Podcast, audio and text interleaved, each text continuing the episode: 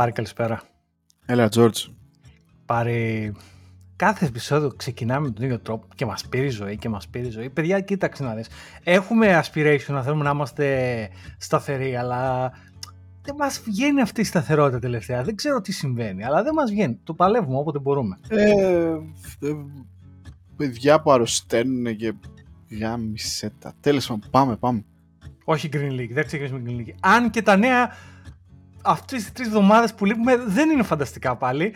Έχει φαγωθεί ο τόπος. Δηλαδή, δεν θέλω να είμαι σαν εκείνο που κάζαμε να λέμε απολύσει, απολύσει, απολύσει. Γιατί εντάξει, γίνονται απολύσεις. Α πούμε, δεν ξέρω αν θέλουμε να το συζητήσουμε αυτό το θέμα για τις απολύσεις. Όλοι, όλοι λένε για τις απολύσεις, ας πούμε. Οπότε, εγώ λέω να κάνουμε κόντρα επεισόδιο και να πούμε μόνο καλά πράγματα πάρει αυτή τη φορά. Να πούμε καλά πράγματα που γίνανε. Έτσι, έτσι λέω να, να παίξουμε μπάλα αυτή τη φορά. Αν κοιτάξει, θα παίξουμε και λίγο Green League, γιατί η φάση μας είναι λίγο το Green League. Θέλω λίγο να μιλήσουμε είμαστε, για. Ναι, μα είμαστε. αυτοί είμαστε βασικά. Αυτοί είμαστε.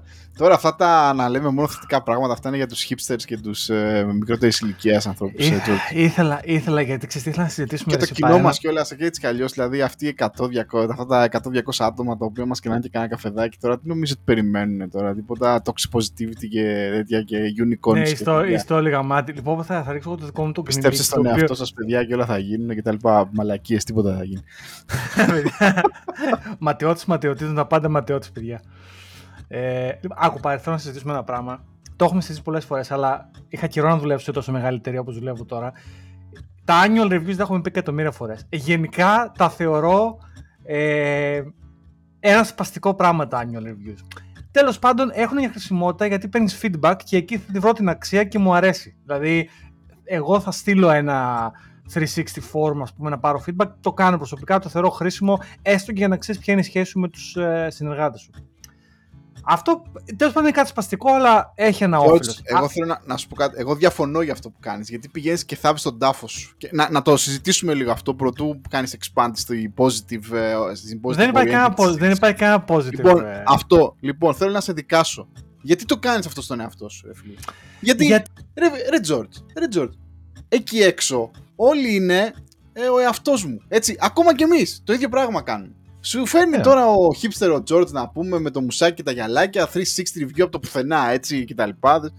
Να του πεις για αυτόν. Και προφανέστα τι θα πεις, ρε φίλε, να πούμε. Ενώ δηλαδή ο καθένας προσπαθεί να πουλήσει τον εαυτό του σε αυτή την αγορά.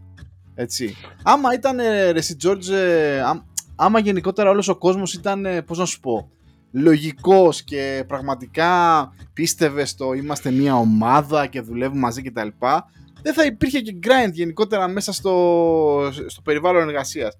Τι κάθεσαι τώρα και εσύ και, πήγε, και σου, θα βρεθεί και κάποιος μαλάκας, θα σου πει τώρα τη δική του βλακία, ας πούμε, το δικό του prospect και θα το πάρεις και βαριά. Μην το κάνεις αυτό το πράγμα. Κοίταξε, πρέπει, πρέπει να παίζεις το παιχνίδι.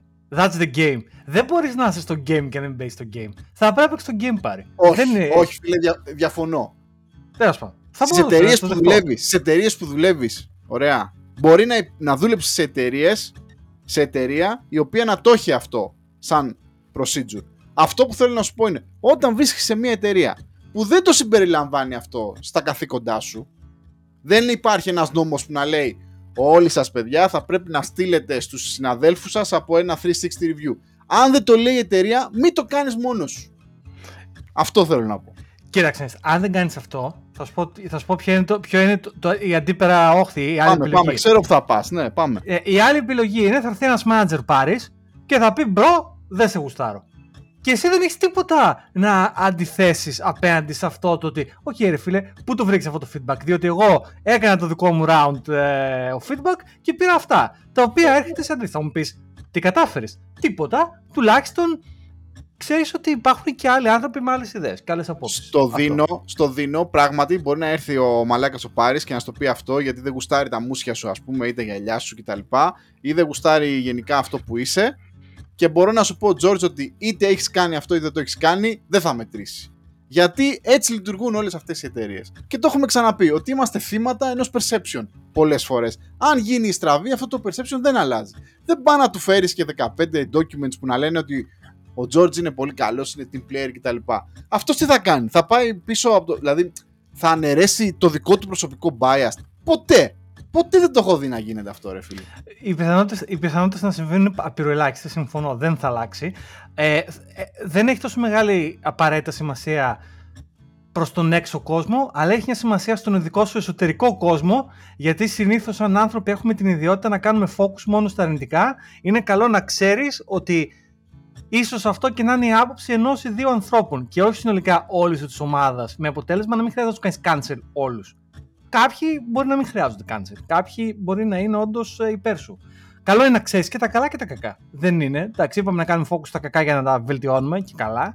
Αλλά καλό να ξέρεις και τα καλά. Γιατί αλλιώς ε, δεν υπάρχει ένα εσωτερικό balance πάρει. Αυτή είναι η δικιά μου η κοσμοθεωρία. Εγώ, George, δεν περιμένω από το, τον καθένα είτε είναι φίλος είτε δεν είναι φίλος, ιδιαίτερα ήταν συνάδελφος. Για συναδέλφους μιλάμε τώρα. Συναδέλ... Ναι.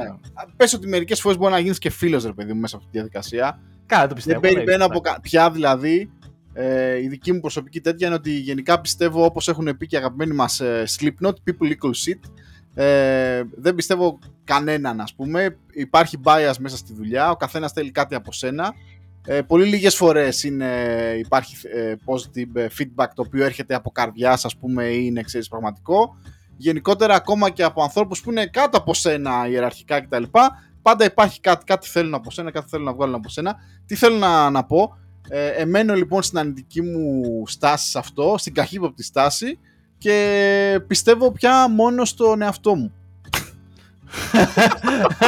Αλήθεια, δηλαδή, ε, ναι, αυτό. Δεν, δεν ξέρω, είναι, ε, είναι ο δικός μου τρόπος, ας πούμε, να το κάνω, ότι αυτό πολλές φορές είναι και λάθος, σίγουρα, γιατί θα υπάρχει κάποιος που θα σου πει κάτι σωστό, από την άλλη όμως γλιτώνω όλη αυτή τη, τη φάση, να, δηλαδή να, να υπεραναλύω ας πούμε τα, τα projected θέλω του κάθε ένα μέσα στη δουλειά γιατί δεν με γουστάρει, γιατί θέλει να πάρει τη θέση μου, γιατί νομίζω ότι είναι καλύτερος, γιατί θέλει να γράφει κώδικα έτσι, γιατί του αρέσουν τα κενά και όχι τα tabs και αγαμί σου.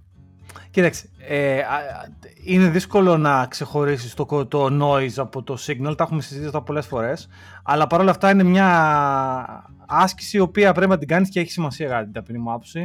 Για μένα αυτό είναι η άσκηση, μαζεύεις ένα σύνολο και από signal και από noise και είναι στο δικό σου το χέρι να ξεχωρίσει τι από αυτά είναι signal και τι είναι noise και τι θα κρατήσει και τι θα αφήσει πίσω.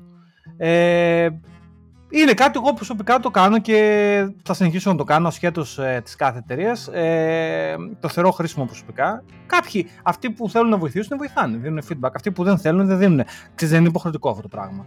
Ε, και εκεί τα αφήνω, δεν θα, δεν, δεν, δεν θα κάτσω να κακιώσω με κάποιον.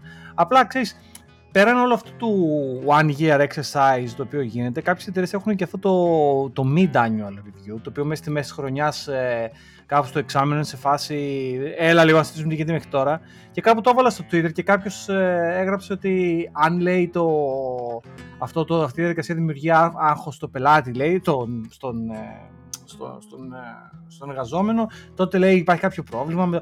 Κοίταξε να δεις. Ήθελα να το κάνω address αυτό το comment γιατί ήταν καλό comment. Το δικό μου το θέμα με όλα αυτά και από εκεί που έρχομαι εγώ είναι ότι αυτά τα, τα mid-year reviews και τα λοιπά έχουν ως στόχο να κάνουμε align και τι initiatives θα κάνουμε στο χρόνο και πού θες να πας στην καριέρα σου και τα λοιπά και όλα αυτά τα θεωρώ, το θεωρώ ότι είναι προβληματικά από τη μάνα τους. Είναι όλα artificial. Αν μια δουλειά έχει συγκεκριμένο σκοπό, έχει ένα target, τι πάμε να πετύχουμε, ποια είναι η θέση μας και τι χρειάζεται η εταιρεία, αυτά είναι χαζομάρες. Δηλαδή, αν πρέπει εγώ να κάτσω να σκαλίσω για να βρω τι initiative να κάνουμε για να πάει η καριέρα μου μπροστά, σημαίνει το εξής. Πρώτον, δεν έχουμε initiatives και δεύτερον, δεν με χρειάζεται να κάνω κάτι διαφορετικό. Άρα, τι καθόμαστε και ε, βγάζουμε ηλίθιες ιδέες από το μυαλό μας. Το πρόβλημα είναι τη γενέση του. Είναι ότι είναι μια μεγάλη εταιρεία η οποία δημιουργεί δουλειά και projects από εκεί που δεν υπάρχει στην πραγματικότητα ανάγκη να δημιουργηθούν και ότι εμένα στην πραγματικότητα δεν με χρειάζεσαι που να πάει η καριέρα μου, γιατί αν με είχες ανάγκη και όντως είχε ανάγκη κάποιον και ήμουν ο κατάλληλος άνθρωπος, δεν χρειάζεται να το συζητήσουμε. Θα έλεγες Πάρη, είσαι καλός, χρειαζόμαστε ένα manager, μπούλο, είσαι ο manager. Δεν υπάρχει, Α, έλα να βρούμε τι πρέπει να κάνεις, τι ακροβατικά να κάνεις για να βρούμε τι. τι... Άστον μεγάλε. Δεν είναι. Με προσέλαβε γι' αυτό με προσέλαβε. Μην κοροϊδευόμαστε τώρα μεταξύ μας ότι να κάνουμε initiatives και να μην κάνουμε. Τι initiatives. Έχουμε bugs και πρέπει να φτιάξουμε τα bugs. Τι θες, ε, κάνει lead λέει ένα project. Τι lead project να κάνω, ψηλέ; Δηλαδή, μιλάμε τώρα για χασμό. Να συζητήσουμε να κάνουμε kick-off meetings. Δηλαδή, τώρα μιλάμε για. Δεν ξέρω, μου φαίνονται αυτά τα πράγματα ότι τους εδώ τους κοροϊδεύουμε. Και τα πάμε μετά με τις απολύσεις, γιατί και τα πάω στο μυαλό μου, τα συνδέω. Φυσικά και γίνονται απολύσεις. Όλα αυτά τα project είναι, δεν υπάρχουν, δεν χρειάζονται, δεν είναι αναγκαία. Όταν η εταιρεία θα βρει τα σκούρα και θα είναι σε φάση, OK, πρέπει να βελτιώσουμε το bottom line μας, να απολύσουμε 8 departments, θα απολύσουμε 8 departments. Λες και τι, αυτά τα project να πούμε είναι project που έχουν ανάγκη για την εταιρεία μας. Δεν έχει καμία σημασία. Είναι όλα του κεφαλιού μας. Κάποιος τα έβγαλε για να πάρει ο κάθε George και ο κάθε Πάρη προαγωγή. Klein Λίγα είναι αυτά που έχουν όντως αξία. George, συμφωνώ 100% σε αυτό που λες. Ε, αυτό το θέατρο γενικότερα, όσο μεγαλώνει ο οργανισμός, το θέατρο αυτό ε, γίνεται και πιο έντονο. Σε μικρότερους οργανισμούς ή λιγότερο οργανωμένους ή overhyped, δεν ξέρω, προσπαθεί να παιχτεί αυτό το θεατράκι, αλλά δεν, είναι απο, δεν, ε, δεν πετυχαίνει πάντα και όλα αυτά. Ε, από την άλλη μεριά, τώρα που το βλέπω λίγο διαφορετικά, χωρίς αυτό είπαμε, ακόμα είμαι in, transition manager, έτσι.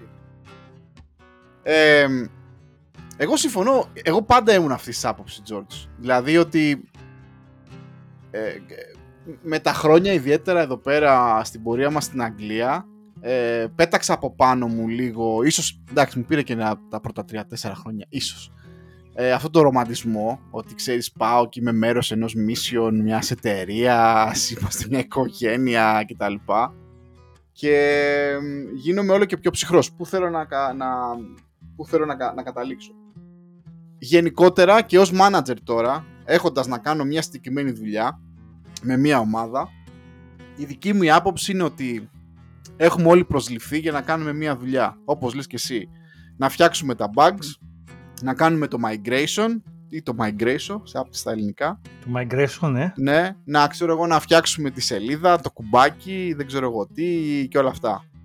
Και this is it. Ε, από εκεί και πέρα το τι θα γίνει μετά και τα λοιπά είναι λίγο πιο πολύπλοκο και όσα, όσα, όσο και παπάντζα να ρίχνεις στον άλλον ας πούμε και τα λοιπά δεν θα γίνει τίποτα. Έτσι. Ε, projects και ιστορίες μα όταν έχεις ένα, ένα κάρο προβλήματα να λύσεις τι project να κάνει ο άλλος ρε φίλε; Βασικά δεν θέλω να κάνεις project. Λύσε τα γαμμένα τα bugs. Εκεί, εκεί πέρα πονάμε ή κάνε το migration ή ξέρω εγώ τρέξε κουίρια. Ε, δεν ξέρω το βλέπω έτσι. Βέβαια τώρα πάω. Κάνοντας, μιλώντας λοιπόν με τα direct reports, με, με τους συναδέλφους μου, δεν θέλω να τους λέω καν direct reports, έτσι, με τους συναδέλφους μου, βλέπω πως ο καθένας ε, σιγά σιγά αρχίζει και εξωτερικεύει τα θέλω του. Και κρατώντας στατιστικά, ε, είπαμε, manager δεν είμαι ακόμα, αλλά OK, okay, νομίζω κάνω κάτι σωστό από την αρχή. Κρατάω τις, τις σημειώσεις μου, τι μου είπε, ποιος τι και γιατί και πότε. Βλέπω ότι τελικά όλα καταλήγουν, ρε George, στο ότι πώς θα γίνει η φάση να πάρω λίγο περισσότερα λεφτά. Το οποίο είναι το, ένα πράγμα το οποίο εγώ το σέβομαι πάρα πολύ. Και μου αρέσει να το βλέπω έτσι. Δηλαδή, Πώς θα πάρεις περισσότερα λεφτά, είναι πολύ καλή ερώτηση. Λοιπόν, ένας τρόπος για να πάρεις περισσότερα λεφτά είναι να πάμε στο επόμενο seniority level. Τέλεια. Πώς θα πάμε στο επόμενο seniority level, πρέπει ας πούμε να πληρείς κάποιες συγκεκριμένες προποθέσει. Αυτές τις προποθέσει εγώ τις ε, τις προσπαθώ να τις στιβάξω όλες σε, σε, ένα, σε κουτάκια. Σε κουτάκια του στυλ πρέπει να κάνεις deliver αυτά, αυτά, αυτά και αυτά. Πρέπει να κάνεις αυτό, αυτό, αυτό, αυτό και αυτό. Και σε ένα πολύ μικρό ποσοστό είναι πρέπει να κάνουμε initiatives και ιστορίες, εντάξει. Ε, τώρα από εκεί και πέρα άλλα πράγματα δεν ξέρω. Δυσκολεύομαι αυτή τη στιγμή να, ε, να καταλάβω τι μου λένε οι, οι, οι, συναδελφοί μου, αλλά τα περισσότερα πάντως στο τέλος η σημείωση που κάνω είναι θέλω περισσότερα λεφτά. Και αυτό είναι κάτι το οποίο μπορεί να κάνω relate. Fair play. Κοίταξε, ναι. fair play. Έτσι. Το δέχομαι απόλυτα και αυτή είναι η πραγματικότητα. Ναι, η φάση, μας, η φάση όλων. Δεν, δεν είναι charity, το κάνεις γιατί θες παραπάνω λεφτά. Για την οικογένειά σου, για, για τον εαυτό σου, για, για την ύπαρξή σου γενικά. Το δέχομαι 100%. Ε, και γι' αυτό θες να πας παραπάνω, γιατί αυτή, αυτός είναι ο μόνος τρόπος να πας παραπάνω λεφτά. Αν ρεαλιστικά υπήρχε ο τρόπος και σου λέγανε ε, μην όπως είσαι και απλά θα ζούμε παραπάνω λεφτά όπως όταν αλλάζεις δουλειά, οι περισσότεροι, αρκετοί μάλλον, θα ήταν σε OK, κομπλέντε. Μ' αρέσει να κάνω γράφω κώδικα, that's it, απλά θέλω πάνω λεφτά. Και γι' αυτό αυτά τα μεγάλα funk μαζεύαν όλο αυτόν τον κόσμο. Γιατί σου λέει ρε φίλε, ναι, senior ε, software engineer στο San Francisco, 270.000 ε, δολάρια. Και λίγα λες. Και λίγα, ναι, και, και λίγα λέω, ακριβώς. Ε, πήγαινε staff engineer και έπαιρνες μισό εκατομμύριο. Ε, κάποιοι λένε στο ίντερνετ ότι θα τελειώσαν για πάντα ε, και ότι αυτό όλο με τις απολύσεις είναι μια οργανωμένη φάση για να μειώσουν όλο αυτό το πράγμα και πλέον θα προσλαμβάνουν με λιγότερα λεφτά και θα σου λένε να είσαι και ευγνώμων. Θεωρώ βέβαια ότι με το greed που υπάρχει τελικά σε 3, 4, 5, 6 χρόνια θα ξανακάνει normalize εκεί που είναι να κάνει normalize η φάση αλλά για τα επόμενα δύο χρόνια θα πιεστούν προς τα κάτω οι τιμές. Οπότε OK, okay, τα λεφτά τα δέχομαι απόλυτα. Μετά το άλλο παράγοντας είναι τι θες να κάνεις εσύ και τι σε ευχαριστεί στην καριέρα σου, έτσι. Και αυτό είναι πολύ δεκτό. Υπάρχουν κάποιοι άνθρωποι που όντως ευχαριστεί να είναι managers. Οι άνθρωποι που γουστάρουν είναι sales, γουστάρουν αυτό το, το μπλα μπλα, ας πούμε. Το γουστάρουν, ρε παιδί μου. Εντάξει, όλα αυτά είναι δεκτά. Καλό είναι να, να σπρώξει την καριέρα σου σε ένα σημείο. Το πρόβλημα όλο ξεκινάει ότι αρκετοί από εμάς γινόμαστε managers ή γινόμαστε, δεν ξέρω τι γινόμαστε, μόνο γιατί είναι ο μόνος τρόπος για να πάρει λεφτά. Με αποτέλεσμα να πάμε στην κουβέντα που έχουμε κάνει ένα εκατομμύριο φορές και να λέμε ότι υπάρχουν απείρως κακοί managers οι οποίοι τι κάνουν, παπαγαλίζουν χαζομάρες που διαβάσαν σε βιβλία. Έλεγες πρόσφατα για ένα παλιός manager που σου έλεγε I want to be the manager, I wish I had, το οποίο είναι μια δεν θέλω να χρησιμοποιήσω άσχημους λόγους, θα κρατηθώ. Είναι μια γενικολογία την οποία την έχω ακούσει 7.000 φορές από ανθρώπους γιατί διαβάζαν το ίδιο καταραμένο βιβλίο. Ακριβώς, το οποίο δια, διαβάζω και εγώ αυτή. Και μάλιστα έστειλα και μήνυμα στον Τζορτ και λέω: Κοίτα να δεις, λέω ρε. Κοίτα να δεις, ήταν στο κεφάλαιο πρώτο, ας πούμε. Being an effective software engineer manager. Και είναι το, το κλισέ αυτό. Ναι, I want to be the manager, wish I had. Τέλος πάντων, απλά θέλω να πω ότι η δουλειά είναι δουλειά. Πρέπει να κάνεις το που να κάνεις, πρέπει να παίξεις το παιχνίδι που να παίξεις, πρέπει να κρατήσεις τα πράγματα που σε ευχαριστούν και τα πράγματα που είναι αναγκαία να τα κάνεις κάντα γιατί πρέπει να γίνουν. Ε, όταν ήμουν πιο νέος στην καριέρα μου, ξέρεις, καθόμουν και τσατιζόμουν και ε, κρυβιζόμουν και χάλαγα τη διάθεσή μου γιατί κάνω πράγματα που στην πραγματικότητα δεν ήθελα. Αργότερα, μια ωριμότητα έρχεται ότι η δουλειά είναι ένα σύνολο πραγμάτων. Κάποια αυτά θα τα γουστάρεις και κάποια αυτά θα είναι απλά αναγκαία γιατί σου λένε να τα κάνεις. Γιατί, γιατί είναι ε, γραφειοκρατία που έχει ξεμείνει από παλιά failure της εταιρείας. Και όσο πιο μεγάλη είναι η εταιρεία και όσο πιο πολλά χρόνια έχει υπάρξει αυτή η εταιρεία, τόσο πιο πολύ γραφειοκρατία θα υπάρξει, γιατί είναι λίστες με checkboxes τα οποία έχουν φτάσει να συμβαίνουν λόγω παλιών πραγμάτων. Ένα, μια καλή αναλογία που να σκέφτομαι είναι τα αεροπλάνα. Πριν ξεκινήσει μια πτήση, οι πιλότοι μεταξύ τους έχουν μια λίστα από 10, 20, 30 checkboxes ερωτήσεις. Είναι τα flaps down, check. Είναι το, τα, τα, check. Δηλαδή αυτά πώς έχουν δημιουργηθεί; Έχουν δημιουργηθεί γιατί στο παρελθόν υπήρχαν, υπήρξαν ατυχήματα αεροπλάνων και πέσε έφερε το αεροπλάνο γιατί, γιατί ξέχασε τα flaps ξέρω εγώ, ανοιχτά ή δεν ξέρω εγώ τι. Και πλέον έχουν οι πιλότοι μια λίστα με 20 πράγματα τα οποία τα τσεκάρουν. Λογικά, καλά κάνει και υπάρχει αυτή η λίστα έτσι. Οπότε αυτά τα θεωρούμε ρουτίνα, αλλά είναι ρουτίνα γιατί τα τσεκάρουμε. Οπότε κάπως έτσι προσπαθώ να το σκέφτομαι το όλο θέμα της εταιρείας και κάτι ε, yearly και mid-yearly reviews και feedback και χαζομάρες, παρόλο που με ενοχλούν και με εκνευρίζουν και με αγχώνουν και από εκεί ξεκινάει όλο, αντιλαμβάνομαι ότι ξέρεις, OK, υπάρχουν γιατί υπήρξε κάποια φάση τη ζωή τη εταιρεία που δεν υπήρχε κανένα transparency και ήταν όλοι εκεί μέσα, κάναν το γουστάραν. Όχι τώρα δεν κάνουν, αλλά ε, είναι έστω πιο μαζεμένο. Ε, ναι, δεν, δεν, δεν γίνεται τίποτα γενικότερα. Εντάξει, γίνονται απλά για να γίνονται. Όσοι είναι να πάρουν τα λεφτά και το promotion ε, θα το πάρουν. Όσοι δεν είναι να το πάρουν δεν θα το πάρουν.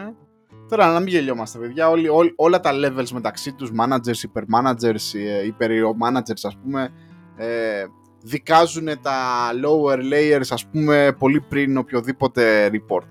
Και προφανώς η απολύση του διάβαζα αυτό κάπου και συμφωνώ να σου πω την αλήθεια, σωστό λάθος. Εγώ συμφωνώ μια, μια άποψη την πω τώρα στο Twitter μου, άμα το ξαναδώ το ποστάρω ένα άρθρο, το οποίο έλεγε στην πραγματικότητα όλες αυτές οι απολύσεις που γίνονται, γιατί πολλοί αναρχίζουν καλά. Ποια είναι η λογική, θα σου πω ποια είναι η λογική. Η λογική είναι οι άνθρωποι οι οποίοι δεν γουστάρουν οι, οι managers και executives, οι άνθρωποι οι οποίοι είναι άρρωστοι και δεν μπορούν να είναι able bodies για τον οποιοδήποτε λόγο εκεί πέρα, και οι άνθρωποι οι οποίοι παίρνουν πάρα πολλά λεφτά που πλέον οι managers τα θεωρούν δεν αξίζουν, θα πάρουν πόδι. Είναι πάρα πολύ απλά πράγματα. Είτε δεν σε γουστάρουν, είτε είσαι άρρωστος, είτε έχει παίρνεις πολλά λεφτά, είναι τέλεια ευκαιρία, είτε είσαι σύνολο είσαι ξεσύνολο, δεν υπάρχει. Υπάρχει τέτοιο παραλογισμός αυτή τη στιγμή που μπορούν και το κάνουν. Είναι ξεκάθαρη εκαθάριση πληθυσμών μιας μεγάλης εταιρείας. Πολύ απλά πράγματα. Δεν το κάνουμε normalize. Αλλά εγώ πιστεύω ότι αυτή είναι σκληρή αλήθεια. Δεν υπάρχει άλλη λογική σε αυτά που γίνονται στην εταιρεία. Σε κάθε, ναι. σε κάτι μεγάλη τύπου Google και τύπου ε, Microsoft κτλ. Ε, δεν υπάρχει λογική. Ναι. Αυτή είναι η μόνη λογική που βρίσκω εγώ. Anyway, αυτά.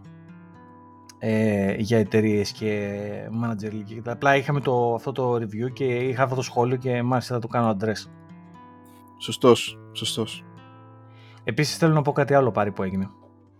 Ε, σε ακούω. Μετά από τρία χρόνια, σχεδόν τρία χρόνια, πήγα σινεμά πάρει. Πήγα σινεμά, χθες, πρόσεξε, και είδα την ταινία Tar, η οποία πάει για Όσκαρ ε, πρώτο γυναικείο ρόλο καρφί 100% το ακούσετε εδώ πρώτα θα πάρει σίγουρα Όσκαρ ε, παίχτε το στοίχημα, στο, το λέει ο Τζορτζ. Μην πείτε δεν σας το είπα, το είχα πει και με το Twitter τότε και δεν παίξατε Twitter και χάσατε. Παίξτε στοίχημα πρώτο γυναικείου ρόλου Ταρ. Τα είπα. Να σημειωθεί. Anyway, πολύ συμπαθητική ταινία. Λίγο βαριά, λίγο αργή το πρώτο μισό. Το δεύτερο μισό πολύ καλύτερο. Όλα κομπλέ. Δεν θέλω να σταθώ στην ταινία, δεν είμαστε ο Κουτσογιανόπουλο εδώ πέρα. Θέλω να σταθώ στην εμπειρία του σινεμά. Που έχω πάει, έχω κάτσει. Είναι δίπλα μου παιχταράς με γιγά σακούλα πατατάκια και το χέρι μέσα στη σακούλα και κρατσανάει πατατάκια μία ώρα σαν το ποντίκι πάρει. Ειλικρινά σου μιλάω, με έβγαλε από τα ρούχα μου ρε φίλε. Δηλαδή πραγματικά ήρθες στο... να κάνεις πικνίκ στο σινεμά ρε φίλε. Δηλαδή για το Θεό, καταλαβαίνω να έχεις πάρει μια ε, μία Mars μπάρα, να, κάτι μικρό, να το, να το μασουλείς λίγο γιατί ξέρεις έχει ενδιαφέρον. Άντε να, να πάρεις ε, καταλαβαίνεις γιατί σου δίνουν χαρτοκούτια με popcorn για να μην κάνει χράπα χρούπα το κωλοσακουλάκι. Και μου έρχεσαι με τη σακούλα του ώμου. Τα τσακίρι. Τα τσακίρι, τα τσίπ. γαμώ το κέρατο. και μου διαλύει. Μιλάμε, μου διέλυσε τα νεύρα. Ρε, μια ώρα ε, πάσχιζα και το Και να σου πω και κάτι. Ε, δεν ξέρω, το σινεμά είναι. Αν έχεις βρει μια καλή αίθουσα που ο κόσμος είναι normal, δεν ξέρω τι και σέβεται το, τη, τη, τη, διαδικασία της ταινίας τέλεια ρε φίλε. Αλλά άμα σου κάτσει χαζομάρα τέτοιου τύπου, σου, σου διέλυσε την ταινία πραγματικά. Αλλά δεν ξέρω, ε, με τρία χρόνια που είχα να πάω λόγω πανδημίας και όλα αυτά σινεμά, με έβγαλε νομίζω λίγο από τη συνήθεια αυτού του σινεμά και εκτίμησα τον καναπέ μου. Λέω, άσε ρε ας περίμενα τρεις μήνες ακόμα να βγει εκεί η ταινία να την έβλεπα στο σπίτι μου να, να μην είχα αυτό τον εκνευρισμό. Το ευχαριστώ μου παραπάνω. σω αυτές τι ταινίες δεν είναι για σινεμά, ρε φιλέ. Που θέλουν έτσι λίγο για οι ευαίσθητες. Ενώ όταν πηγαίνεις ε, και βλέπεις Transformers που γίνεται έτσι καλή χαμός, δεν σε πειράζει το τσακίρι δίπλα γιατί ναι. δεν, δεν, ακού, δεν ακούς. Δηλαδή θα τέλος βγαίνεις με τέτοιο, με πρόβλημα στα αυτιά από τις εκρήξεις. Ναι, έχεις οτίτιδα. Αλλά πραγματικά αυτό ήταν. Δηλαδή τώρα μιλάμε σκέψης, είναι μια σκηνή ο οποίος πραγματεύεται μια αυτοκτονία. Έχει φτιάξει τώρα ο, ο, ο κορυφαίος εκεί σκηνοθέτης. Ηθοποιοί δίνουν το ρόλο που του δώσει στο Όσκαρ και είναι όλα και κατσανάει πατατάκια. Έλα ρε μεγάλε. Δηλαδή για το Θεό πραγματικά. Δηλαδή είχα να αγανακτήσω τόσο πολύ. Δεν μπορώ να το περιγράψω. Αγανάκτησα. Χάρη κλείνει Αρτέμις. Αρτέμις. Λίγα τα πιάνει το νόημα Αρτέμις, ρε φίλε. Πονάει ο Αρτέμις. Αλλά ήθελα, ήθελα να το μοιραστώ με όλους σας αυτό. Έτσι, γιατί είπαμε κάτι πιο. Αυτό ήθελα να πω κάτι διαφορετικό. Λοιπόν, εγώ θα ξαναπάω σε σένα, George. Παιδιά, ο George είναι η μεγάλη μου ευχή, είναι σχεδόν πραγματώνεται πια. Όχι, δεν θέλω να βιαστεί. Δεν θέλω να είσαι αισιόδοξος. Είμαι, είμαι. Πρόημα. Χωρί. Δεν θέλω να, να, να, μιλήσω όμως κάτι για, για κάτι γενικό. Το Λονδίνο είναι μια μεγάλη πόλη, το έχουμε πει, είναι μια μητρόπολη κτλ. κτλ, κτλ. Ε, υπάρχει μεγάλη αποξένωση γενικότερα. Ε, είναι δύσκολο. Δυσ... Δύσκολες. Είναι, είναι δύσκολες. Όχι, είναι δύσκολε. Οι μετακινήσεις. Όχι, οι ανθρώπινες σχέσεις, να το πεις όπως είναι σωστά. Οι ανθρώπινες σχέσεις στο Λονδίνο είναι δύσκολες λόγω των μεγάλων αποστάσεων και του hectic lifestyle. Τι στα ελληνικά. Ο, ο, η καθημερινότητα στο Λονδίνο και σε όλες τις μεγαλοπόλει, όχι μόνο στο Λονδίνο, και στο Βερολίνο και στη Νέα Υόρκη, όπου είστε και στην Αθήνα ακόμα, ακόμα η καθημερινότητα είναι brutal. Δηλαδή είναι παιδιά, σκυλιά, κατιά, δουλειές, δεν ξέρω τι έχεις, ό,τι και να έχεις, σε πατάει κάτω. Και είτε μας αρέσει είτε δεν μας αρέσει, η εγκύτητα είναι σημαντική. Κακά τα ψέματα, έτσι. Η εγκύτητα είναι σημαντική. Ναι, οπότε γενικότερα υπάρχει μια τάση ε, social bubbles, ας πούμε, είτε αυτό λέγεται φίλοι, podcasters, είτε ξέρω εγώ οικογένεια, να βλέπεις να οργανικά να μαζεύονται κοντά. Ναι, βέβαια. Ε, αυτό που προσπαθούσα λοιπόν εγώ υπογείως να κάνω με τον George καθώς τον χτυπούσε η ζωή, τον χτυπούσε η ζωή και έλα πιο, και έλα πιο από εδώ και έλα πιο από εκεί. Το έχουμε προσπαθήσει και με άλλους φίλους κτλ. Ο καθένας έχει τα δικά του θέλω. Στο τέλος, από ό,τι έχω δει στατιστικά, όλοι πηγαίνουν τελικά κάπου κοντά σε κάποιους φίλους τους. Πολύ, ε, πολύ ναι. λίγοι είναι αυτοί που πηγαίνουν εντελώς άσχετα.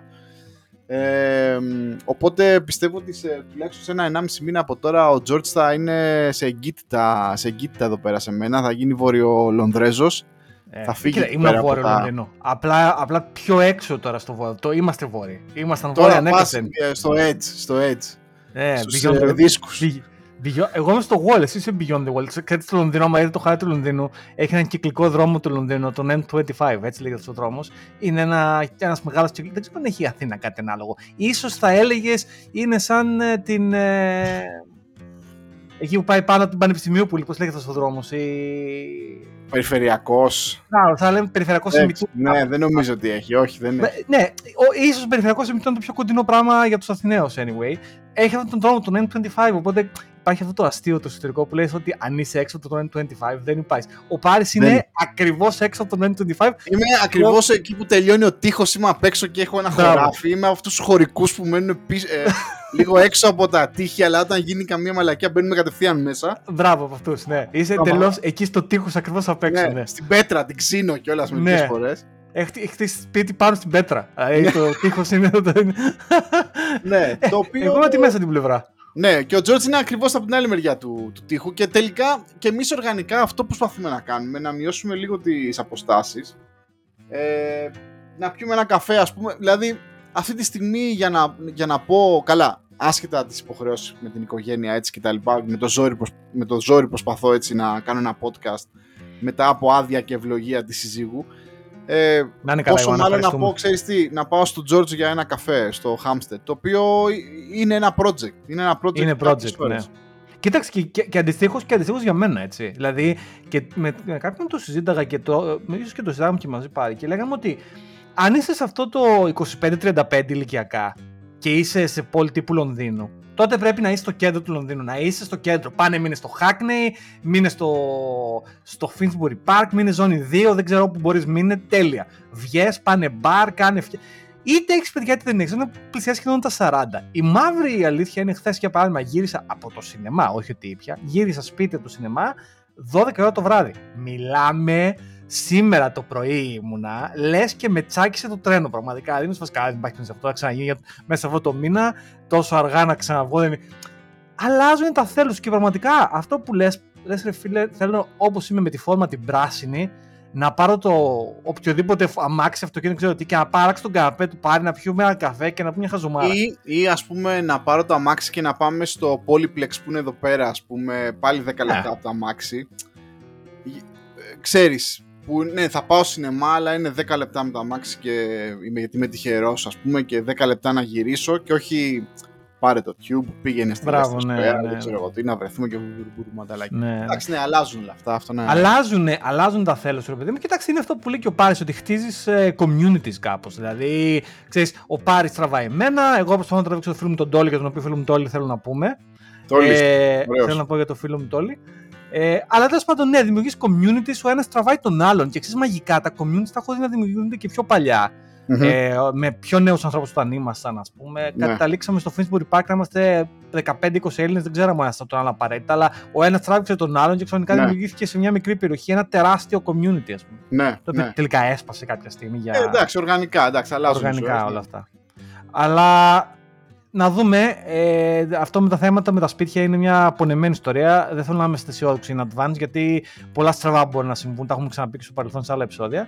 Αλλά όταν τελειώσει αυτό το project 100% θα, θα γίνουν όσα, όσα πρέπει να γίνουν. Και αυτή τη φορά θα κάνω και, και το έχω πει, θα κάνω και ένα πάρτι. Θα κάνω ένα πάρτι. Θα κάνω αυτό που λένε housewarming party. Έτσι, όχι, μην φανταστείς και τεράστιο, αλλά τρει-τέσσερι φίλοι, ένα φαΐ να το φάμε, βρε αδερφέ. Νομίζω ότι μετά από τόσο καιρό, ωραία θα ήταν. Ωραία, ωραία, ωραία. Ε, Επίσης θέλω να πω για το φίλο του Ντόλι. Ο φίλος μου ο Τόλι. Θέλω να πω ένα από τους φίλους, ένας από τους πιο παλιού φίλους. Με τον Τόλι τον γνώρισα στο στρατό, είμαστε τώρα φίλοι 15 χρόνια, μένουμε κοντά 15 χρόνια, δηλαδή ήρθαμε Λονδίνο μαζί. Τέλος πάντων, τρέχουμε. Μετά με τον Τόλι, πολύ κοντινός φίλος τέλος πάντων. Ο Τόλις γράφει, εντάξει. Ο Τόλις είναι wannabe συγγραφέας. Ε, ίσως να παρεξηγεί άμα θα το λέω wannabe, γράφει. Άρα συγγραφέας. Δηλαδή δεν έχει να κάνει, είναι λίγο binary αυτό. Γράφει. Ένα λοιπόν από αυτά τα δοκίμια τα οποία γράφει εκδόθηκε. Εκδόθηκε. Εκδόθηκε σε ένα site και είναι διαθέσιμο προς όλους. Θα το βάλω από κάτω ε, link ε, στο site μας, badguys.fm, να μπαίνετε. Ε, θα το βάλω στο site, το δοκίμιο του φίλου Τόλι. Είναι πάρα πολύ καλό.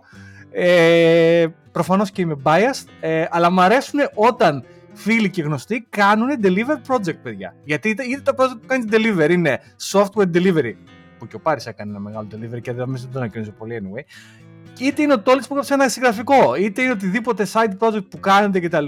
κτλ. Εγώ το γουστάρω όλα αυτά και μου αρέσουν τα delivery. Ωραίος. Και μάλιστα τώρα να γράφεις κιόλας ε, είναι, είναι δύσκολο task. Έτσι. Να γράφεις κάτι δύσκολο. το οποίο να διαβάζετε, όχι να γράφεις ε, Ναι. Είναι δύσκολο task.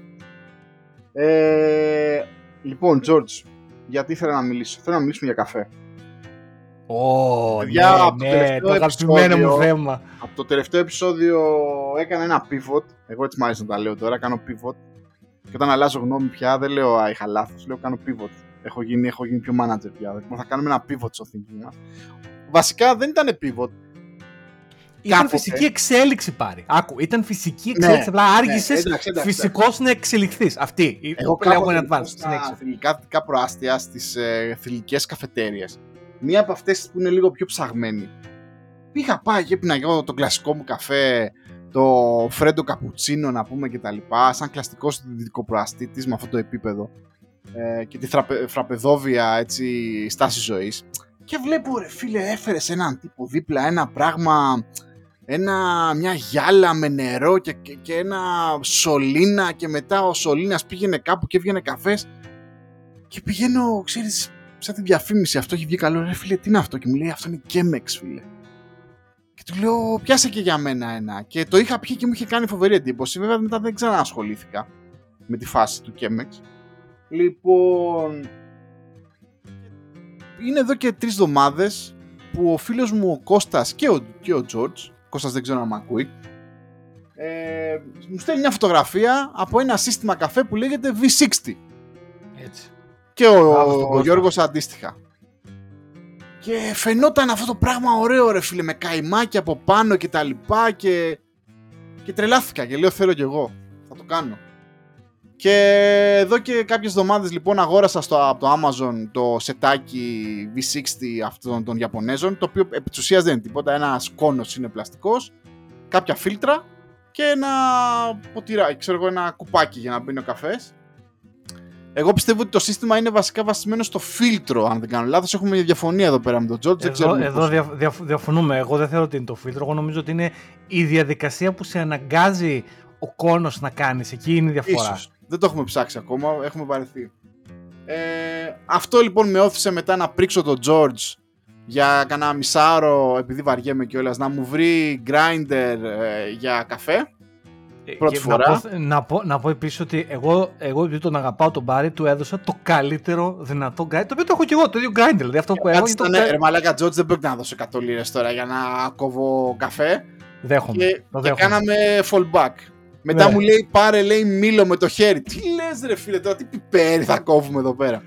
Εγώ ήθελα, εγώ ήθελα απλά να σου πω το καλύτερο, δεν ήθελες και σώσα το καλύτερο φθηνό. Δηλαδή, ναι. εγώ σώσα τα καλύτερα. Δηλαδή, το καλύτερο φθηνό είναι ο manual μήλο. Πραγματικά είναι ναι. τέλειος. Δηλαδή... Τέλος πάντων, καταλήξαμε σε έναν μελίτα grinder. Ναι. Ένα καλό κομμάτι. Το δοκίμασα κιόλας. Βέβαια, να σου πω, Τζορτ, μην με βρίζεις επειδή βαριέμαι. Τι πήγα, πήγα και έβαλα καφέ oh. και έφτιαξα και τον έβαλα μέσα σε τέτοιο να τον έχω. Και... Έλα ρε πάρε ρε. Βέβαια νο, νομίζω ότι έχεις δίκιο. Ε, δεν, δεν βγαίνει καλός. Ο Πάρης λέει, γιατί δεν το ξέρει κάτι τι ναι, έκανε. Να σα πω εγώ τι έκανε.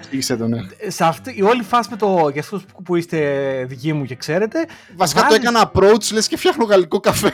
Ναι, δηλαδή για το Θεό, δηλαδή που τη μισή δεν Πες όμως εσύ σωστά, Τζορτζ, πες εσύ που ξέρεις. Η όλη φάση με αυτόν τον καφέ είναι ότι παίρνεις τα beans του καφέ, ωραία αρωματισμένα, πες ένα καλό bean από κάποιον παραγωγό του TAF στην Αθήνα, μου αρέσει πάρα πολύ. Είναι και άλλα καφέ, τα έχει πει ο Θαλής, θα βρω και θα βάλω και άλλα καφέ στην Αθήνα. Αλλά εδώ στο Λονδίνο έχω πληθώρα από καλά έτσι, καφέ, roasted beans κτλ. Και, και τα κάνεις grind, τα λέθεις εκείνη την ώρα που είναι να κάνεις τον καφέ. Η όλη φάση. τα γραμμάρια πόσα είναι, ας πούμε. Ακριβώς. Και η όλη ομορφιά της φάσης είναι αυτή, ότι ο καφές είναι φρεσκοαλεσμένο. Από εκεί ξεκινάει η φάση. Και ο Πάρης που βαριέται πήγε και έκανε, άλεσε όλο τον καφέ πραγματικά. Και το ουσιαστικά ξεθυμένει ο καφές. Δηλαδή αυτή, αυτή είναι η Ναι, φάση. ναι, ναι, ναι. Μην το ξανακάνεις, πάθησε παρακαλώ. Ε, σε πάρα πολύ. για, για αυτούς που δεν ξέρουν λοιπόν τι είναι, είναι πολύ απλό. Το kit έχει ξέρω εγώ 20-30 λίρες. Ουσιαστικά έχεις αυτό το έναν πλαστικό κόνο, ο οποίος από κάτω έχει μια τρύπα η οποία φεύγει ο καφές. Στον κόνο βε- μέσα βάζεις ένα φίλτρο, σαν αυτό που βάζεις στις καφετιέρες. Δεν ξέρω, εγώ πιστεύω ότι είναι ειδική κατηγορίας φίλτρο. Ε, ίδιο είναι. Φανταστείτε λοιπόν τον κόνο της καφετιέρας του γαλλικού καφέ. Και επί της ουσίας βα- ρίχνεις τον καφέ, 30 γραμμάρια για διπλό καφέ ας πούμε κτλ. Και μετά ζεστό νερό βάζεις μια την πρώτη φορά να καλύψεις λίγο τον καφέ, περιμένεις 45 δευτερόλεπτα, μετά ρίχνεις το άλλο 60% του καφέ, ξαναγεμίζεις το φίλτρο, περιμένεις να κατέβει, μετά ξαναρίχνεις το επόμενο τέτοιο, το, το κάνεις και δεξιά και αριστερά όπως, κάνουν, όπως σου έλεγε και η μαμά και ο μπαμπάς σου όταν τους έκανες ελληνικό καφέ να τον ε, Να το να κάνεις γυρίσει δεξιά γύρω και και την αριστερά μία το και την άλλη. καημάκι. Πάρε. Ναι. Ε, και αυτό. Και φεύγει ο καφές από το φίλτρο, μπαίνεις στο κουπάκι και τον πίνεις. Αυτή είναι η φάση του V60, ας πούμε. Και η φάση με τον καφέ, γιατί θε- επειδή θέλω, ε, ε, το- αφού μου δόθηκε αυτό το βήμα να, να, να πω το, το θέμα, η φάση με τον καφέ είναι εξής. Το πόσο θα αλέσει τον καφέ, πόσο χοντρό και πόσο λεπτό, κάνει όλη την διαφορά. Και η θερμοκρασία του νερού επίσης κάνει διαφορά. Γιατί, γιατί όσο πιο λεπτός είναι ο κόκκος του καφέ, τόσο πιο εύκολα θα τον αγκαλιάσει το ζεστό νερό και τόσο πιο δυνατός θα είναι ο καφές. Γιατί θα, κάνει, θα βγάλει μεγαλύτερη ποσότητα καφέινης. Ενώ τον χοντροκόψεις, ο καφές θα βγει πιο ελαφρύς. Επίσης, αν το νερό δεν είναι αρκετά ζεστό, πάλι θα βγει, θα βγει πιο ελαφρύς ο καφές ή πιο βαρύς αντιστοίχως. Οπότε όλες αυτές οι παράμετροι έχουν σημασία. Για αυτού του τύπου το καφέ του φίλτρου είναι χοντροκομμένος ο καφές. Γιατί και το νερό είναι 90 με 100 βαθμούς. Εκεί παίζεις. Ενώ όταν κάνεις εσπρέσο, επειδή υπάρχει πίεση και είναι διαφορετική φάση και είναι πιο δυνατός καφέ στο εσπρέσο, ο κόκκος είναι πολύ λεπτοκομμένος. Είναι δηλαδή πολύ είναι, ε, σαν, σαν powder, σαν. ε, ναι. Οπότε ε, άπαξ και τα βρεις αυτά και τα κάνεις μετά, η διαδικασία είναι πολύ απλή. Ξέρεις, Ακούγεται σε φάση κάποιος, ένας παλιός πάρης, θα έλεγε: Όχι, παράτα μας, θα κάτσω σχολείο με αυτά τα πράγματα τώρα σιγά. Ένα καφέ θέλω. Όχι, ρε φίλε, είναι απλό. Είναι απλή διαδικασία γρήγορη. Μιλάμε τώρα για δύο λεπτά υπόθεση και πίνεις ανώτερο καφέ πραγματικά. Αυτή είναι. η- Ναι, όχι, είναι ωραία τα καφεδάκια. Είναι, δηλαδή από το άντε τώρα να βάλω την καφετιέρα κτλ. Βγαίνει καλύτερος από την κλασική πλαστική καφετιέρα που όλοι έχουμε στην κουζίνα μας. Και λιγότερο wasteful για το περιβάλλον, γιατί αυτές οι χαζοκαφετιέρες χαλάνε κάθε ένα-δύο χρόνια για πλάκα. Και το κόστος είναι σχ- σχεδόν μηδαμινό τώρα. Μιλάμε 20-30 λίρες για να πάρεις το, το πραγματάκι, ας πούμε. Δεν είναι θέμα. Ναι, το οποίο δεν Ναι. χρειάζεται να πα και τη εταιρεία, μπορεί να πάρεις και ένα, εντάξει, ένας Ε, σκόνο. ένα άλλο, είναι ναι, μια ένας τίποτα. κόνος. Εντάξει. Ναι, ναι, δεν είναι τίποτα, ναι. Ε, και έτσι έχω πάρει είδε το φως. Ε, εγώ, εγώ, κάνω, εγώ κάνω πιο πολύ Aeropress που είναι σχεδόν παρόμοια διαδικασία με το, με το πάρει. Ε, πολλά χρόνια τώρα. Το, τι, τι, μ' αρέσει πάρα πολύ το Aeropress. Ναι, οπότε κάναμε αυτό το, το pivot στο καφέ και είμαι αρκετά ευχαριστημένος. Μάλιστα, κάναμε retire και την ε, καφετιέρα την πλαστική. Μόνο όταν θα έρχονται γιαγιάδες που θέλουν να πίνουν ξέρω εγώ, τους κλασικούς, θα την ξαναφέρνουμε τέτοιο. Ναι. Ήταν, ήταν πολύ θετική η εξέλιξη αυτό. ναι, όχι, το, γενικά ο καφές είναι, είναι μια καλή φάση. Μάλιστα, ωραία. Οπότε Λοιπόν. είπαμε και τα καφεδάκια. Ναι. Ε, George, ήθελα, είχα στο, μυα- ε, στο μυαλό μου δύο-τρία πράγματα να σου πω και είδες και τώρα τα, και τώρα τα ξεχνάω ρε γαμώτος, ότι έχει να κάνει με, με τεχνολογία. Με τεχνολογία. Με τεχνολογία. Και κοντά αυτή στο τη μικρόφωνο, πάρε κοντά στο μικρόφωνο. Έχουμε Ναι. αυτό, παιδιά, που λέτε με το, με το κοντά στο μικρόφωνο. Κοντά στο μικρό. Εί- Είχαμε, είχαμε πιάσει μια-δυο-τρει συζητήσεις τώρα τεχνολογικές και όλο ξεχνάω, και όλο ξεχνάω τι είχαμε πει. Κοίταξε, είπαμε πολλά για chat GTP, είπαμε πολλά Ναι. μεταξύ μας. Λοιπόν, ε, το χρησιμοποιώ ενίοτε. Ναι. Συνήθως ό,τι έχει να κάνει με την Python, που είναι και άσχετος. Με βοηθάει, μπορώ να πω. Ε, όλο αυτό το hype με έκανε, δεν ξέρω, δεν ξέρω αν και εσάς σας έκανε ή εσείς ξέρετε, με έκανε να πάω να, να ζητήσω στο YouTube βιντεάκια για να ψηλο ξαναδιαβάσω λίγο πώς δουλεύουν όλα αυτά τα πράγματα. Είχα διαβάσει ένα βιβλίο πριν κάποια χρόνια, αλλά ομολογώ τα έχω, τα έχω ξεχάσει όλα, neural networks και, και τα λοιπά. Ε, στο YouTube υπάρχει πραγματικά πολύ καλό υλικό εκεί έξω. Δηλαδή για να καταλαβαίνεις πάντα, δεν ξέρω, είμαι και τύπος που μου αρέσουν τελικά τα, τα βίντεο σιγά σιγά. Ε, δεν ξέρω αν όλο αυτό το hype ε, θα οδηγήσει κάπου. Ίσως βρισκόμαστε ακριβώς στην αρχή του, του πράγματος. Δηλαδή, όλη αυτή η συζήτηση που έγινε με την Google, με τη Microsoft κτλ.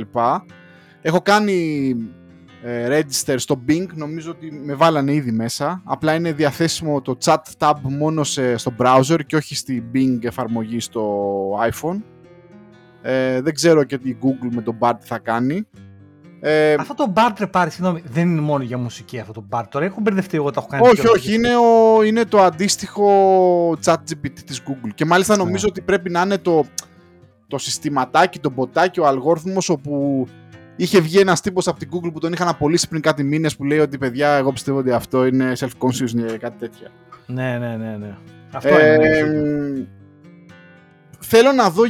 Λοιπόν, εγώ δεν πιστεύω ότι υπάρχει. Δηλαδή, υπό, με, την, με τον τρόπο που το καταλαβαίνω εγώ, δεν υπάρχει, δεν υπάρχει νοημοσύνη έτσι όπως πάνε μερικές φορές και το ακούμε στις ειδήσεις που λένε τεχνητή νοημοσύνη σε φάση του ρωτάς κάτι και πραγματικά είναι ένας νους ο οποίος καταλαβαίνει κτλ. Εγώ ο τρόπος που καταλαβαίνω το chat GPT και όλα αυτά είναι ότι είναι, είναι τεράστιες βιβλιοθήκες ας πούμε γνώσης και κειμένου οι οποίες έχουν, έχουν μια λογική να συνδέουν ε, τις λέξεις που του, που του ρωτάς, να, δηλαδή οι λέξεις μιας ερώτησης, να τις συνδέουν ας πούμε, με αντίστοιχο κείμενο το οποίο πιστεύουν ότι είναι relevant για την ερώτησή σου και αυτό δημιουργεί κάπως αυτή την αίσθηση του, της νοημοσύνης. Δεν ξέρω, τώρα μπορεί κιόλας να λέω και βλακίες και κάποιοι πιο ιδιαίτερα να το πούνε επιστημονικά καλύτερα, αλλά ε, όσο πιο πολύ δουλεύεις με, με, όλη αυτή τη τεχνολογία και ξαναδιαβάζω λίγο και τα βασικά, δεν νομίζω ότι υπάρχει κάτι εκεί πέρα, θα μας πάρει τις δουλειές μας κτλ. Ε, δεν μπορείς να στήσει λοιπόν, software με το ChatGPT. Όχι, δεν μπορείς. Κοίταξε, ότι είναι πολύ χρήσιμο σαν εργαλείο και εγώ το χρησιμοποιώ, του λέω, το ξανάλεγα.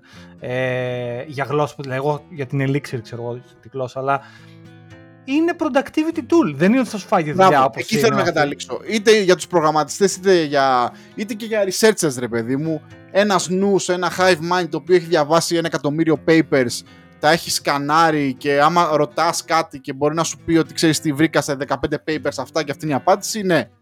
Ε, και μάλιστα νομίζω ότι όσο πιο επιστημονική είναι η ερώτηση, τόσο πιο πολύ θα πρέπει να είσαι προσεκτικός για την απάντησή σου. Γιατί εμάς τους προγραμματιστές είμαστε τυχεροί. Ο κώδικας είναι κάτι το, το οποίο μπορείς να κάνεις reason πολύ εύκολα. Ή μάλλον να το τσεκάρεις. Δηλαδή, πες μου πώς κάνω το τάδε πράγμα στην Python. Σου πετάει 10 γραμμές κώδικα. Έτσι. Είναι πολύ εύκολο να τις πάρεις και να δεις αν δουλεύουν κτλ.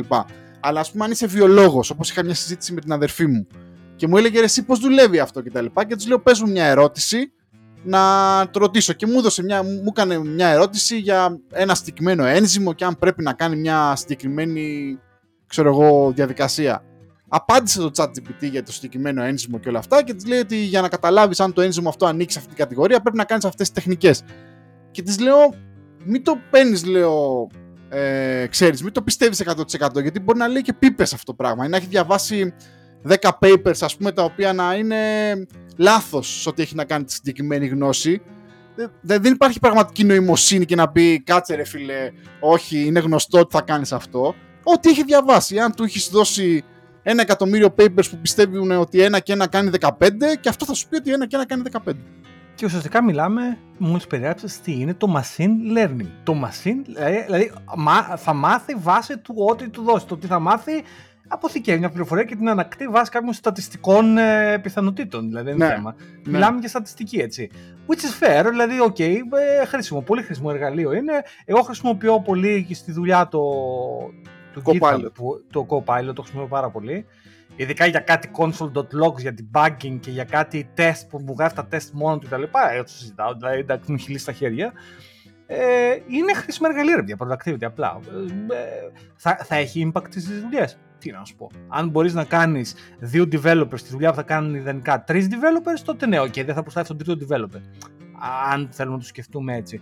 Αλλά στην πραγματικότητα το θεωρώ ωφέλιμο στην κοινωνία όχι ε, αρνητικό πράγμα. Οπότε... Τώρα, τώρα να δούμε πώς θα γίνει και καλά, τι θα γίνει με το, με το search, δηλαδή και όλη αυτή τη συζήτηση που έγινε με την Google που έπεσε η μετοχή της γιατί το demo τους δεν ήταν καλό κτλ. Άξα αυτά. Είμαι πολύ περίεργος. Έχουμε αυτή τη στιγμή μπροστά μας ή ξέρω εγώ είναι πρώτο πυλόν ένα radical shift στο search ε, paradigm της Google που ήταν εδώ και 20 χρόνια, δηλαδή από το search something ε, και ξέρω εγώ αμλάκι σε φάση bot να ανοίξουμε συζήτηση, να σου απαντήσω. Πάμε σε κάτι τέτοιο. Ακόμα και το Bing δεν θα είναι το default mode του, θα υπάρχει chat mode για να το ρωτήσεις. Δεν νομίζω ότι. Επικουρικό, επικουρικό θα είναι επικουρικό το chat, δηλαδή. Ίσως δεν είναι όριμο ακόμα. Δεν είναι θέμα οριμότητα, είναι ότι κάποιες φορές δεν θες να κάτι τέτοιο. Το, δηλαδή, εγώ εκεί που πιστεύω ότι το chat θα, θα, θα, το βγάλει από τη μέση της Google για παράδειγμα, είναι αυτά τα instant answers που σου δίνει η Google που πάνω πάνω ξέρω εγώ του ε, ε, πήγαινες στην Google και ρώταγες ε, ξέρω εγώ ένα πράγμα κάτι στο Google search και περίμενες ότι η πρώτη απάντηση η δεύτερη θα είναι αυτή η απάντηση. Εκεί το chat θα στο φάει το ψωμί, ναι. Αλλά τώρα όταν είσαι σε φάση θες να γκουγκλάρεις και να βρεις κάτι συγκεκριμένο, ξέρω εγώ, το, το site της Aegean Airlines, δεν πιστεύω ότι κανένας λογικός θα τα πάει και θα, θα στο chat και θα πει ποιο είναι το site της Aegean Airlines για να μπω. Klein mind, δηλαδή θες να ψάξεις Aegean Airlines. Θα σου το βγάλει, καταλαβαίνει τι να πω. Δηλαδή υπάρχουν έργα και τι θες να κάνεις. Πιστεύω οργανικά αυτό θα, θα το καταλαβαίνει ο κάθε άνθρωπος. Νομίζω για κάτι τύπου σαν και εμάς προγραμματιστές και τα λοιπά, το chat GPT θα είναι όντως, θα σβήσει από το χάρτη για παράδειγμα το Stack Overflow. Αυτό πιστεύω θα γίνει.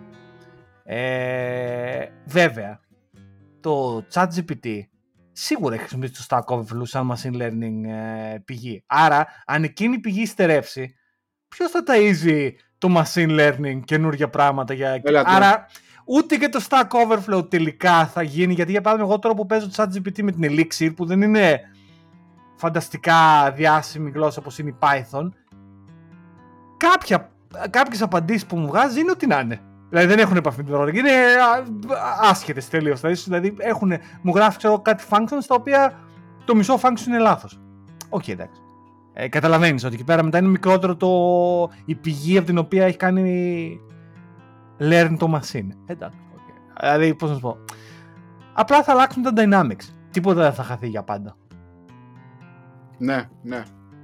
Ε, θα το δω, εντάξει. Ε, ε, ε, γενικά βγήκαν ωραία πραγματάκια και ξέρεις, αυτό με όθησε λίγο να ξαναδιαβάσω όσο μπορούσα πράγματα. Εντελώς άσχετος δηλώνω κιόλας. Ε,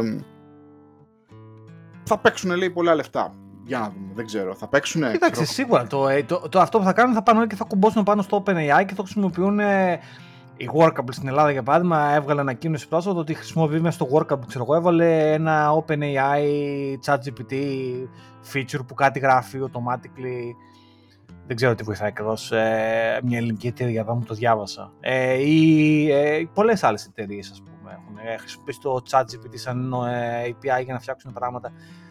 Εντάξει. Ε, θα είναι χρήσιμο, ρε παιδί μου. Θα δεις, θα το καταλαβαίνεις πότε είναι ChatGPT. Θα φανείς σε όλα τα apps από εδώ και από εκεί. Το επόμενο βήμα ποιο θα είναι δεν το ξέρω. Ε, σίγουρα αυτά θα βελτιωθούν αυτόματα. Θα δούμε. Ε, τώρα κάτι φτιάξει μουσική από AI και τα λοιπά θα τα θεωρώ λίγο χαζά, να πω την αλήθεια. Η τέχνη τέχνη, δεν νομίζω ότι ποτέ την τέχνη μπορεί να την αντικαταστήσει με μηχάνημα, αλλά ποτέ δεν ξέρεις. Αυτό είναι αλήθεια. Κάτι άλλο, το οποίο ζήτησα τη βοήθεια του κοινού πριν δύο εβδομάδες. Ε, εδώ και χρόνια το έχουμε ξανασυζητήσει. Γενικότερα έχω αποκτήσει ένα καλό ε, μια καλή τεχνική να κρατάω σημειώσεις. Από πάντα κρατάω σημειώσεις στη δουλειά, έτσι.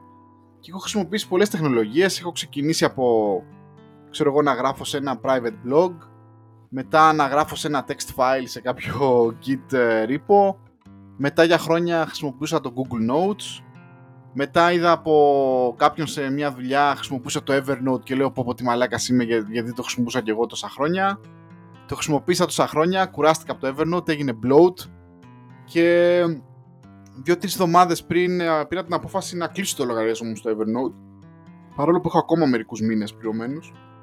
Και βγήκα στο Twitter και ρώτησα, παιδιά, τι παίζει, ε, τι, τι, τι πιστεύετε; Πήρα πολλές απαντήσεις, ευχαριστώ όλους με διάφορες, ε, διάφορους έτσι, συνδυασμούς εργαλείων και τεχνικών και τελικά κατέληξα στο Notion, αγαπητέ George. Ε, πολύ ωραίο, μου αρέσει το Notion, έχει client για macOS X, έχει client για το iPhone, έχει tags, είναι απλό και τώρα το μόνο που μένει είναι να είμαι σταθερός και να το χρησιμοποιώ. Έχω πει ότι το, το κλασικό μου με ένα pattern είναι το συνήθως ψάχνω πράγματα ακόμα και για τη δουλειά το βράδυ, όταν κοιμούνται τα παιδιά. Μπορώ να κάτσω και να καώ λίγο, να δω καμιά παρουσίαση στο YouTube, ξέρω εγώ, να ψάξω πράγματα τα οποία έχω θυμηθεί μέσα στην ημέρα από ώρες ή να βρούμε ένα καλό ας πούμε extension για την Postgres, να κάνουμε ένα query πιο γρήγορο. Και βρίσκω τέτοια πράγματα και μετά είμαι σε φάση ωραία. Πού το βάζω αυτό το link για να μην το ξεχάσω, γιατί προφανώς το επόμενο πρωί τα ξεχνάω.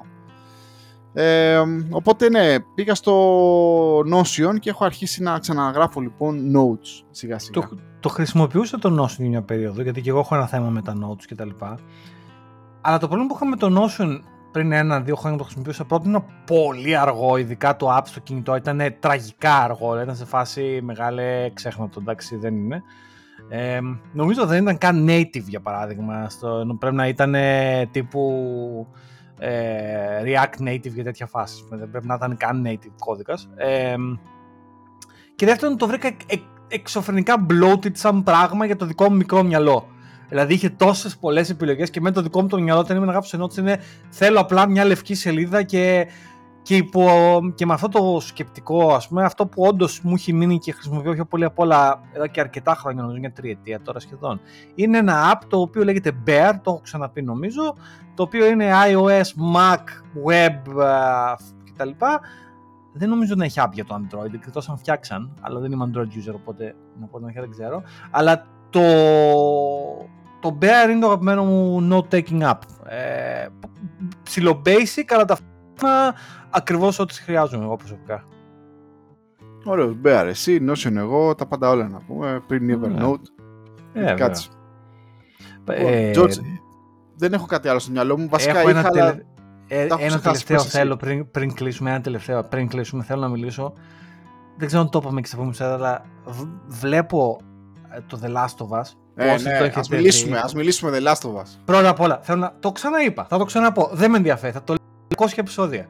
Όσα κάνουμε. Το last, The Last of Us για μένα ήταν από τα αγαπημένα μου παιχνίδια που έχω παίξει ever. Το βάζω εκεί με το Deus Ex και το, ε, το Metal Gear Solid όταν το είχα παίξει και μου είχε κάνει εντύπωση. Το The Last of Us για μένα είναι εκεί ψηλά. Top 5 παιχνίδια που έχω παίξει εγώ Γιώργος προσωπικά ever. Ωραία, ένα το κρατούμενο. Ε, όταν έχεις κάτι τόσο ψηλά, δεν, πώς να όταν το κάνουν σε σειρά, έχεις φόβο, λες πω θα το, θα το σκίσουν. Δεν ξέρω πώς το καταφέραν. Μπράβο στο HBO, μπράβο στον Neil Drunkman, μπράβο στον ε, Πέντρο Πασκάλ. Η σειρά είναι εξωφρενικά καλή. Εξωφρενικά καλή. Είναι καλογυρισμένη, με καλό pace και θέλω να μιλήσω πιο πολύ ιδιαίτερος για το επεισόδιο 3. Το επεισόδιο 3 και όσοι δεν το έχετε δει, spoilers, κλείστε το podcast σε αυτό το σημείο. Δεν θα πούμε κάτι άλλο έτσι κι αλλιώς. Θα πούμε μόνο για το The Last Χαρήκα που μας ακούσατε για όσους φεύγετε αυτή τη στιγμή από το podcast. Ένα-δύο. Τελευταία, τελευταία επιλογή, φεύγετε. Ωραία, spoilers από εκεί κάτω. Το τρίτο επεισόδιο μιλάει για την γκέι σχέση δύο ανθρώπων που μείνανε μαζί κάτι διάρκεια τέλος πάντων τη κατάστασης τέλος πάντων κτλ. Και, και υπήρξαν Κάποιοι άνθρωποι λέγανε Μα ήταν αργό και α, είχε αυτό και πέραγε μήνυμα. Ναι, πέραγε μήνυμα. Πρώτον, άντε για, deal with it. Δεύτερον, θέλω να μιλήσω για τον Νίκ Όφερμαν σε αυτό το σημείο, ο οποίος είναι ο ηθοποιός που έπαιζε ένα από τους δύο. Ε, ο Νίκ Όφερμαν ήταν φανταστικός. Ε, ο Νίκ Όφερμαν ήταν φανταστικός, ηθοποιάρα. Ε, δεν έχω λόγια, δηλαδή αν δινόντουσαν ε, βραβεία Όσκαρ μόνο για μονά επεισόδια ε, σειράς, ε, ο Νίκο Όφερμαν έπρεπε να το πάρει. Ε, όσοι δεν έχετε δει το The Last of Us, να το δείτε. Είναι φανταστική σειρά. Το βλέπει και ο Πάρης. Και με αυτό το τελευταίο spoiler γιγάντιο, έτσι το τελευταίο θα, θα κλείσουμε. Γιατί και ο Πάρης έφαγε disconnect, οπότε αυτή τη στιγμή σολάρω, να ξέρετε, υπάρχει τεχνικό πρόβλημα, δεν πειράζει και τελειώσαμε. Ε, αυτά. Λοιπόν, ευχαριστούμε που μας ακούσατε. Αν ο Πάρης ήταν εδώ και δεν είχε φάει disconnect, θα έλεγε και αυτός ότι σας ευχαριστεί. Λοιπόν, αυτά. Τα λέμε την επόμενη φορά και γεια χαρά.